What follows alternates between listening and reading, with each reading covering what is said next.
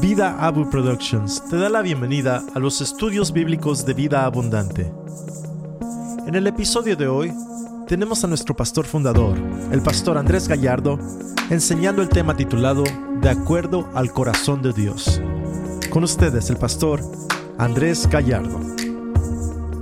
Hoy quisiera hablar sobre el tópico De acuerdo al corazón de Dios. ¿Qué personaje le viene a su mente cuando digo eso? De acuerdo al corazón de Dios. Obviamente, David. Abra su Biblia conmigo, por favor, y vamos a leer la palabra del Señor en capítulo 17 de Primera de Samuel, verso 34. Escuche bien lo que dice la palabra. Vamos a hablar de algunos principios elementales que integran las características de una persona cuyo corazón está a tono con Dios, está palpitando al mismo ritmo que el corazón de Dios. Dice la Biblia, digo a Saúl hijo de Cis, varón de la tribu de Benjamín. Durante 40 años, ¿se acuerda que lo hizo, le dio oportunidad de reinar sobre la nación de Israel? Pero luego, mire lo que dice, después de quitarlo, les levantó por rey a David, del cual Dios también testificó y dijo, he hallado a David, hijo de Isaí, un hombre conforme a mi corazón, que hará toda mi voluntad. Increíble. Un hombre de acuerdo a mi corazón. La palabra de Dios, mi amado hermano, es una fuente inagotable de información de la calidad más excelente acerca del tópico específicamente de liderazgo. Gente que ha sido llamada por Dios para dirigir al pueblo de Dios, para llevarlos a la meta que Dios ha establecido para ellos. Y algunas de las lecciones más sobresalientes, en realidad, nos son provistas en la Biblia a través de uno de los líderes más sobresalientes del Antiguo Testamento, llamado el rey David. Sin ninguna duda, este increíble hombre fue un líder excelente, aunque no perfecto.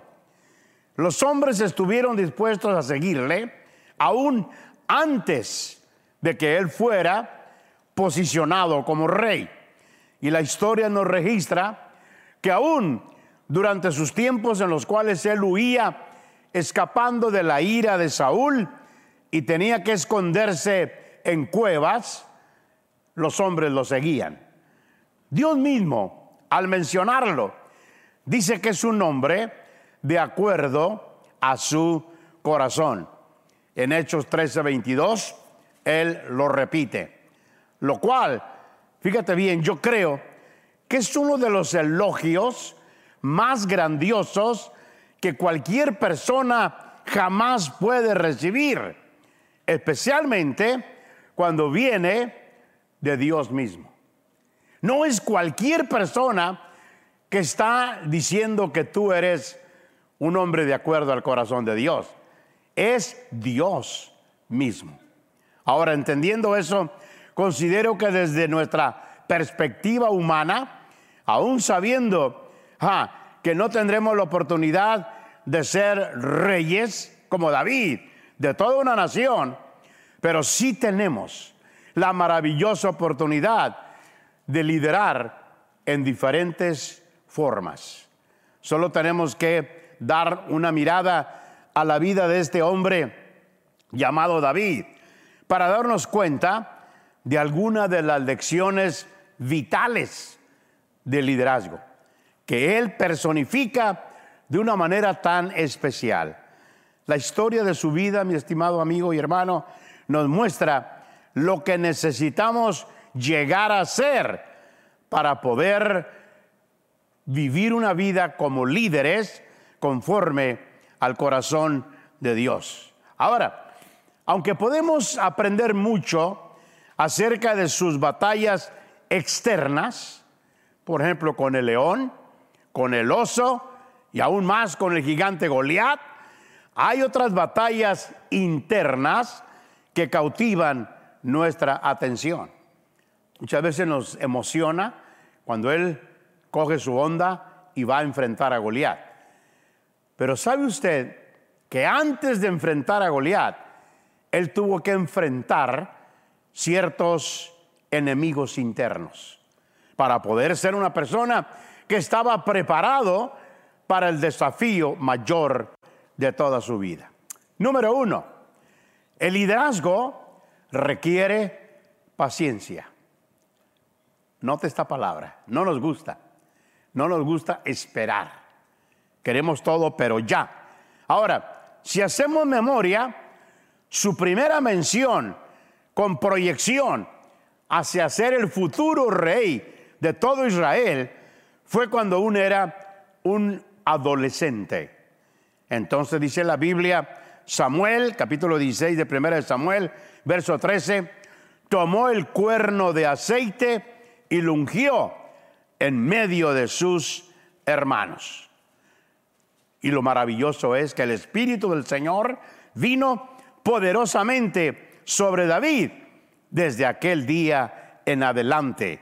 Luego Samuel se levantó y se fue a Ramá.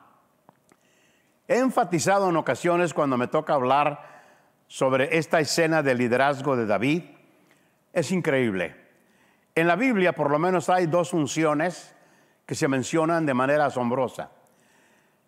Cuando Saúl fue ungido, interesante, se usó una redoma para ungirle. Cuando David es ungido, se usa un cuerno. Ahora, ¿qué es la diferencia? La redoma es algo hecho por el hombre. Es un artefacto construido por un artífice, una vasijita. Mientras que un cuerno es algo que nace, crece en la cabeza de un buey y está ahí desarrollándose hasta que ese buey, buey tiene que morir para entregar como ofrenda su cuerno para que puedan hacerlo un depositario del aceite. ¿De qué está hablando esto? Hay mucha gente que vive funcionando con unción de redoma, basado en sus talentos y habilidades naturales, basado en la admiración de la gente. Oh, qué personaje tan increíble. ¿Por qué habían elegido a Saúl? Era el más alto de todos. Algunos historiadores dicen, tal vez era el tipo de 6'4, 6'6 ahí. ¡Wow! grandísimo, era rubio, era de buena apariencia, era un hombre simpático, era un hombre carismático, etcétera, etcétera. Y para el pueblo eso era más que suficiente para decir, este hombre nos va a llevar a la meta. Ahora, la unción redoma está hablando de algo que Dios está formando que Dios está produciendo. Por eso, amado hermano, vea usted lo que pasa en la vida de David. David tenía en aquel entonces, algunos dicen los historiadores, 12 años de edad aproximadamente, pero luego a los 30 años llegó el reinado sobre Judá, que tan solo era una parte sobre Israel, y por fin a los 37 años. O sea, estamos hablando 15 años después, casi 20, de la profecía, de la proyección como rey, por fin llega al trono. Ahora, imagínate el tener que esperar dos décadas por lo menos para poder ver cumplida la promesa de Dios sobre tu vida, hmm, la cual ya es potencialmente tuya, puede ser en ocasiones frustrante y hasta cierto punto desesperante. ¿Cuántas veces Dios nos ha dado una promesa y queremos ver la realidad ya? Está como en la vida de José, igual. Dios le dio una promesa. La promesa contenía un palacio, otra P. Pero hay una P en medio que incluye un pozo, una prisión, un problema que equivale a un proceso.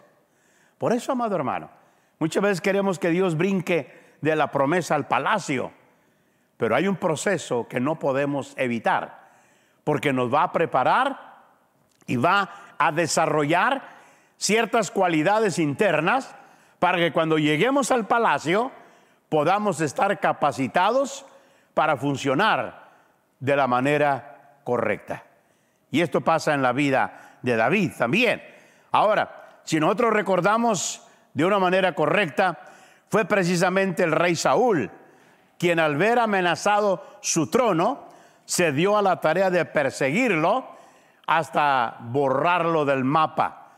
Y este rey, con un liderazgo inseguro, carnal, gastó una gran porción de tiempo tratando de matarlo. Pero ¿sabe una cosa? En ese tiempo de espera para el cumplimiento de la promesa, para que no fuera agotador, David se vio forzado a mantenerse huyendo, escondiéndose en cuevas, a veces haciéndose pasar por demente y escapando a otras tierras. Pero aprendamos, durante ese tiempo de espera, David tuvo una oportunidad dorada para acabar con la vida de Saúl y acabar con esa plaga sobre su vida.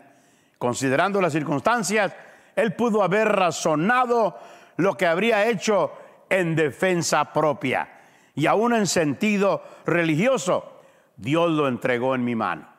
Sin embargo, así no razona un hombre de acuerdo al corazón de Dios. David era esta clase de persona. Él conocía a Dios y sabía que Dios estaba en contra de todo eso. Por lo tanto, ¿qué? Decidió depositar toda su confianza en Dios y se mantuvo esperando el tiempo perfecto de Dios. Entonces, número uno, la lección aquí es, aprende a esperar en Dios, fortalécete en su promesa y Dios cumplirá lo que prometió. Salmo 27, verso 14 lo dice, espera al Señor, esfuérzate y aliéntese tu corazón, sí, espera al Señor. Bueno, requiere paciencia. Número dos, liderazgo, de acuerdo al corazón de Dios, requiere humildad. No sé si me está captando, pero esta palabrita asusta a muchos. A mí me ha impresionado cómo características que nos motivaron a poner a una persona en cierta área de liderazgo en la iglesia, diácono, anciano, líder de consejería, líder de grupo, whatever, maestro de la palabra, cualquier cosa. De repente, como que esa persona empezó a ser inflado. ¿Sí entiende la palabra inflado? Empezó a crecer. Empezó a ver a los demás para abajo. Empezó a requerir tratados especiales, a buscar su alfombra roja y todo eso. Y dice uno, ¿qué te pasó?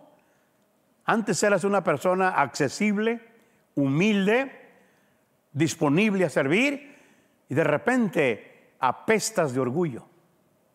No debe de ser así. Vamos a ver a David. Por eso es que Dios dice, este tipo es de acuerdo a mi corazón.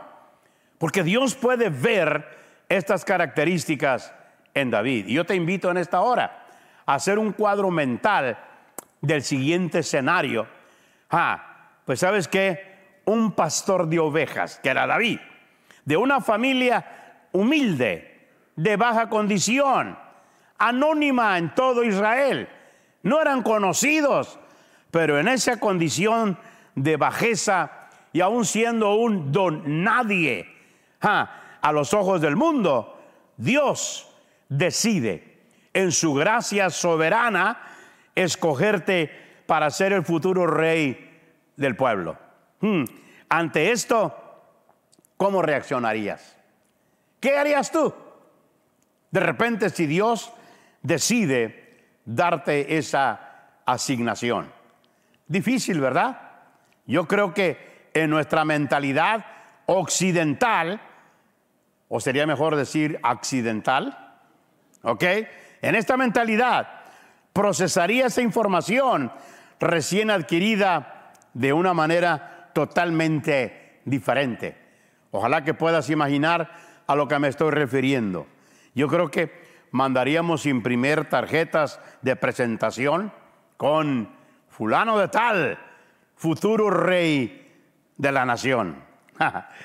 Por decreto divino, publicaríamos en Facebook nuestra foto del selfie con el profeta Samuel, ungiéndonos como el futuro rey. Normalmente en la plataforma política, ah, nos introduciríamos de una manera asombrosa. Tendríamos una rueda de prensa para hablar de los planes del futuro durante nuestro reinado.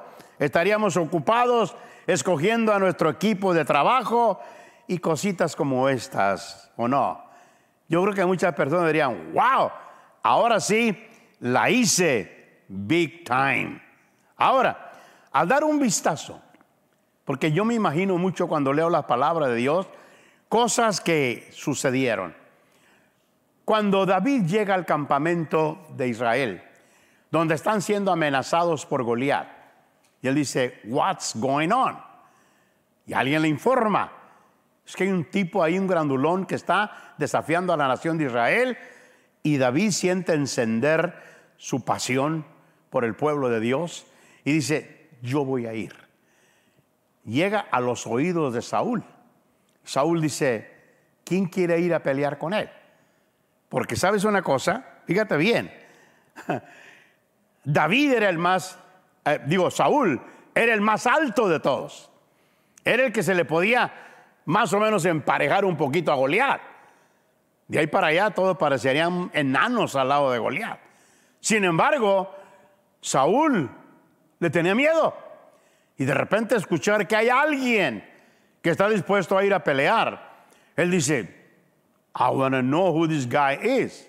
¿Quién es? Y te imaginas en la entrevista, dice, oye, ¿y tú quién eres? Y me encanta lo que dice la palabra del Señor. dice la Biblia que en primera de Samuel, fíjate bien, David le pregunta, ¿quién eres? Y él dice, David, oye la respuesta, tu siervo era el que apacentaba las ovejas de su padre. Ahora, quiero que entiendas algo. Ser pastor de ovejas era lo que David hacía, pero no era lo que David realmente era. Amado hermano, nunca confundas lo que haces con quien tú eres. ¿Lo captaste? Es bien importante. Si tenemos un corazón como el de David, regresaríamos a seguir cuidando ovejas que están bajo nuestra responsabilidad. Pero ¿sabes qué? Nunca confundiríamos quiénes somos con lo que hacemos. David estaba entrenando para reinar. Cualquier cosa que estés haciendo ahora es parte de tu entrenamiento para el reino. Es bien importante. Por eso, cuando él es llamado al palacio, no llegó con una actitud de arrogancia, demandando el trono, el cual le pertenecía ahora legalmente, sino que asumió una actitud de siervo y simplemente llegó para servir. Recuerda, él tocaba su música para satisfacer al rey cada vez que Saúl lo exigía. Es decir, estuvo dispuesto a cumplir los antojos de un monarca loco y atormentado aún por el demonio. Es un hombre que aprende a someterse en humildad a las órdenes aún de su padre terrenal, del rey que estaba sobre él hasta ese momento. Por eso recuerdan ustedes, David nunca usó la unción que había sobre su vida, que lo había destinado para el trono, como una excusa para asumir una actitud de mando.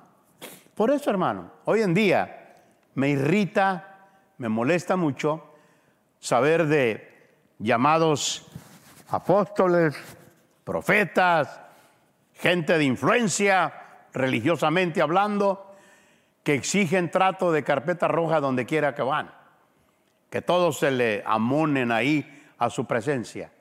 Este no era David. Los profetas del Antiguo Testamento. Usted no mira a Pablo llegando a una iglesia y una comitiva ahí con alfombra, con banda, con orquesta recibiéndolo. No, era un tipo que llegaba a pie o en lomo de camello.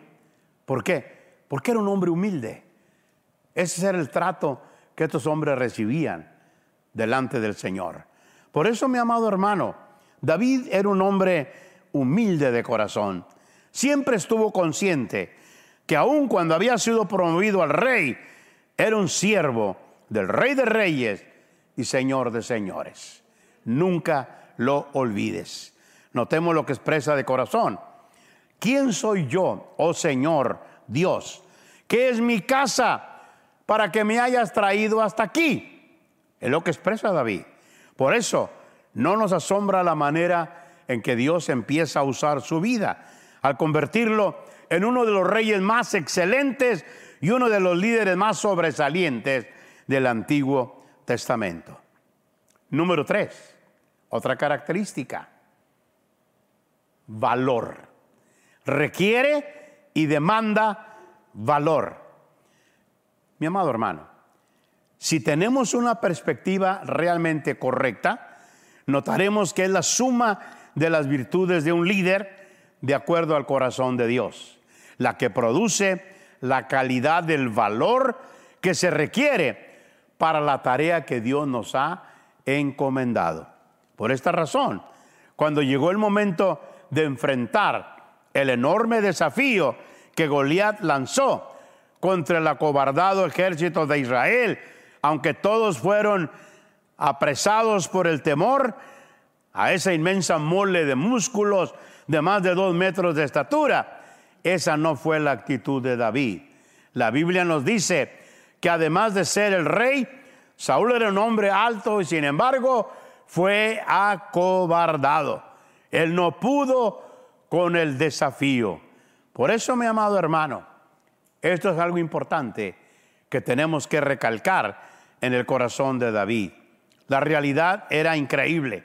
Saúl presentaba un aspecto patético y ridículo como líder, porque estaba desmayado, acobardado y en gran temor. Primera Samuel 17, 11. Cuando Saúl y todo Israel oyeron estas palabras del filisteo, se acobardaron y tuvieron gran temor. Y naturalmente, si el rey estaba en esa condición, eso le transmitió a todo el pueblo. Mi amado hermano, la actitud de un líder siempre es transmitida al resto de su equipo y al resto del pueblo. Y aquí es donde el panorama exactamente toma otro color. David entra a un escenario de tragedia, de desesperanza, de terror, pero con otro corazón. Este jovencito, recién escogido por Dios para ocupar el trono de todo Israel, empieza a funcionar como lo que realmente era, un líder con corazón de rey. Mi amado hermano, ojalá que podamos ir captando estas características y checarlas en nuestro corazón. Entonces él empieza a consolar a sus hermanos, a consolar al asustado rey Saúl, asegurándose de que él se encargaría de arreglar la situación. Le dijo a Saúl, imagínense, un jovencito, no un guerrero experimentado, un joven. Dijo, no se desaliente el corazón de nadie a causa de él. Tu siervo irá y peleará contra este filisteo. Y lo hizo con un gran respeto por el rey. Tu siervo irá. Nunca es un grosero, un pedante, sino que no le está diciendo, tú eres un miedoso, eres un cobarde, ah, pero te enseñaré quién es el verdadero rey ahora mismo. No, no hay esa actitud en él. David se mantiene en la perspectiva correcta porque tenía un corazón de siervo. David ejerció una actitud de valor indomable porque sabía quién estaba con él y quién estaba por él. Cuando tú y yo lo sabemos, hermano, nuestra vida cambia. Cuando tú sabes que te has ubicado en el lado de Dios, entonces no hay absolutamente nada que puedas temer, sin importar el tamaño del desafío o del ataque que viene en tu contra. Ahora, es muy posible que los gigantes que enfrentemos hoy sean diferentes, pero no ignoramos que definitivamente hay un maremoto de maldad en el mundo, el cual tenemos que enfrentar con la ayuda del Señor. Ahora, hay algo importante. Llegamos al punto número cuatro. El cuatro es, liderazgo requiere fe. Hmm. Cada una de estas virtudes y cualidades que David exhibe en su vida personal son manifestadas en su liderazgo con gran éxito. A través de este evento impresionante en su vida, David siempre mostró que tenía una fe inquebrantable, inamovible en Dios, quien le había prometido estar con él. Y aquí se encuentra un principio divino de suma importancia. Fíjate bien, la medida de tu osadía para enfrentar cualquier problema es directamente proporcional a la medida de tu fe en Dios. Te lo repito. Hay veces que decimos cosas y pasan un poquito arriba. Cáptalo. Fíjate bien. La medida de tu osadía, de tu valor para enfrentar cualquier problema es directamente proporcional a la medida de tu fe en Dios. Fíjate bien, David siempre creyó, sin vacilar por un momento, que Dios siempre estaba en control. Por eso él avanzaba. Dios, ese Dios omnipotente, glorioso, quien David había aprendido a alabar, a adorar, a exaltar, aún en sus momentos de comunión íntima con él, quien le había prometido el trono de Israel, tenía el poder suficiente para cumplir con su promesa. Qué tremendo. Aún cuando no había ocupado el trono prometido en el tiempo que él hubiera querido, ni había sido instalado como rey, había una promesa divina sobre su vida. Y vino sobre él porque esa promesa activa en su corazón una fe vigorosa y poderosa que le aseguró que Saúl no podría interrumpir la agenda divina, no podría dañarle y él pronto llegaría a ser el rey. Mi hermano, hay ejercicios espirituales que fortalecen la vida de fe en un líder. Si recordamos bien, cuando todos quisieron meter dudas en la cabeza de David, David fortaleció la fe en su corazón al hacer un repaso mental de las victorias que Dios ya le había dado. Mira, aquí aprendemos una lección muy importante. Cuando enfrentes un nuevo desafío que nunca habías enfrentado antes, haz un repaso de las cosas que Dios ya ha hecho por ti en el pasado. David nunca había enfrentado a un gigante. Este era el primero. Pero ¿qué es lo que hace David? Ah, Dios me ayudó contra el oso. ¿Se acuerda? Dios me ayudó contra el león. Este gigante será igual que esos dos. Por eso, mi amado hermano, haz un repaso mental de cómo Dios te ha ayudado en el pasado, porque de esa manera te ayudará en el presente. Amén. Y número cinco, liderazgo requiere gracia. Dios es un Dios, no solo todopoderoso, sabio y amoroso, pero también es íntegro. Fíjate bien, jamás esconde o pasa por alto, ni mucho menos ignora nuestros errores y pecados. Y quizás es algo que muchas veces nos sorprende de David, de este hombre que hemos mencionado de acuerdo al corazón de Dios. ¿Por qué? Porque Dios exhibe públicamente no solo sus éxitos, sus actos de valor, las cosas de triunfo admirables en David, sino también sus actos horribles de pecado. Es decir, nos da a conocer el lado oscuro de David. ¿Sabías tú que todos tenemos un lado oscuro?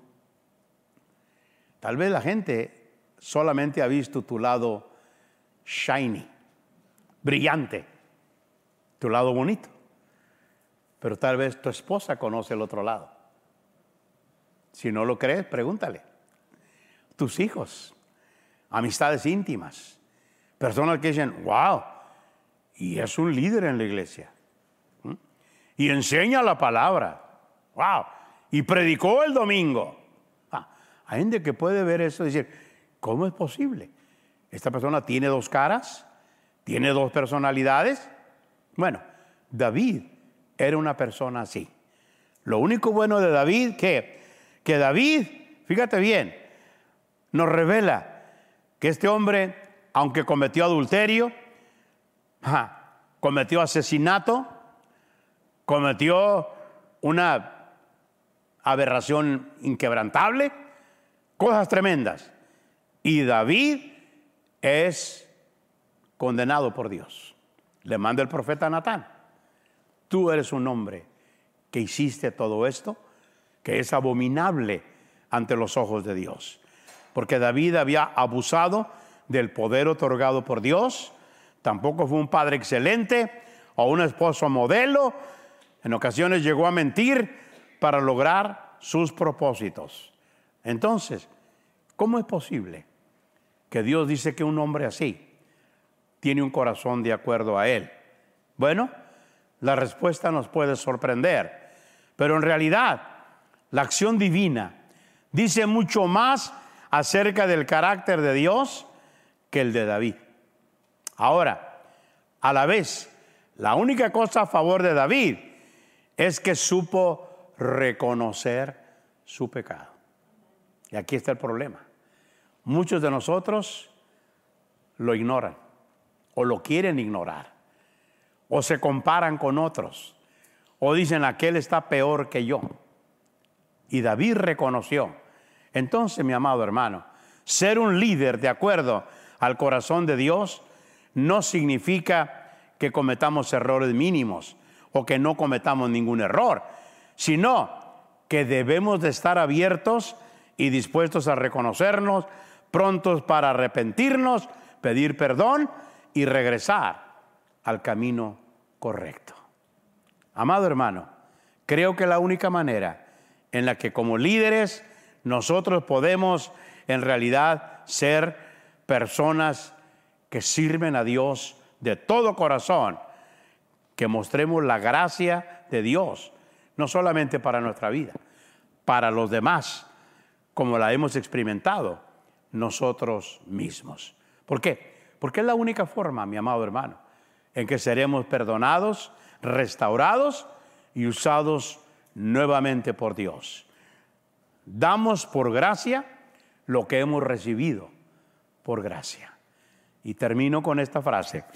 Creo que Dios nos puede dar su gracia abundante para poder aplicar estos elementos indispensables en nuestro liderazgo, para poder ser calificados de acuerdo al corazón de Dios. Y créeme, amado hermano, no hay mayor honor que el que Dios nos diga, tú eres un líder de acuerdo a mi corazón. Que Dios nos ayude, hermano, en esta noche. Checa si estas características están funcionando en tu vida, si están operando en tu corazón. Si eres una persona que está creciendo en humildad, que está creciendo en fe, que está creciendo en la gracia de Dios, que está creciendo en paciencia, esperar el tiempo de Dios y tu vida será usada como Dios te lo ha prometido. Que Dios te bendiga mucho en esta noche y vamos adelante en el servicio al Señor. Dios les bendiga. Gracias por estar con nosotros. Recuerda que este contenido se encuentra en video, en el enlace que está en la descripción de este episodio. Para cualquier otro detalle, visita nuestra página web www.vidaabu.com. Esta ha sido una producción de Vida Abu Productions.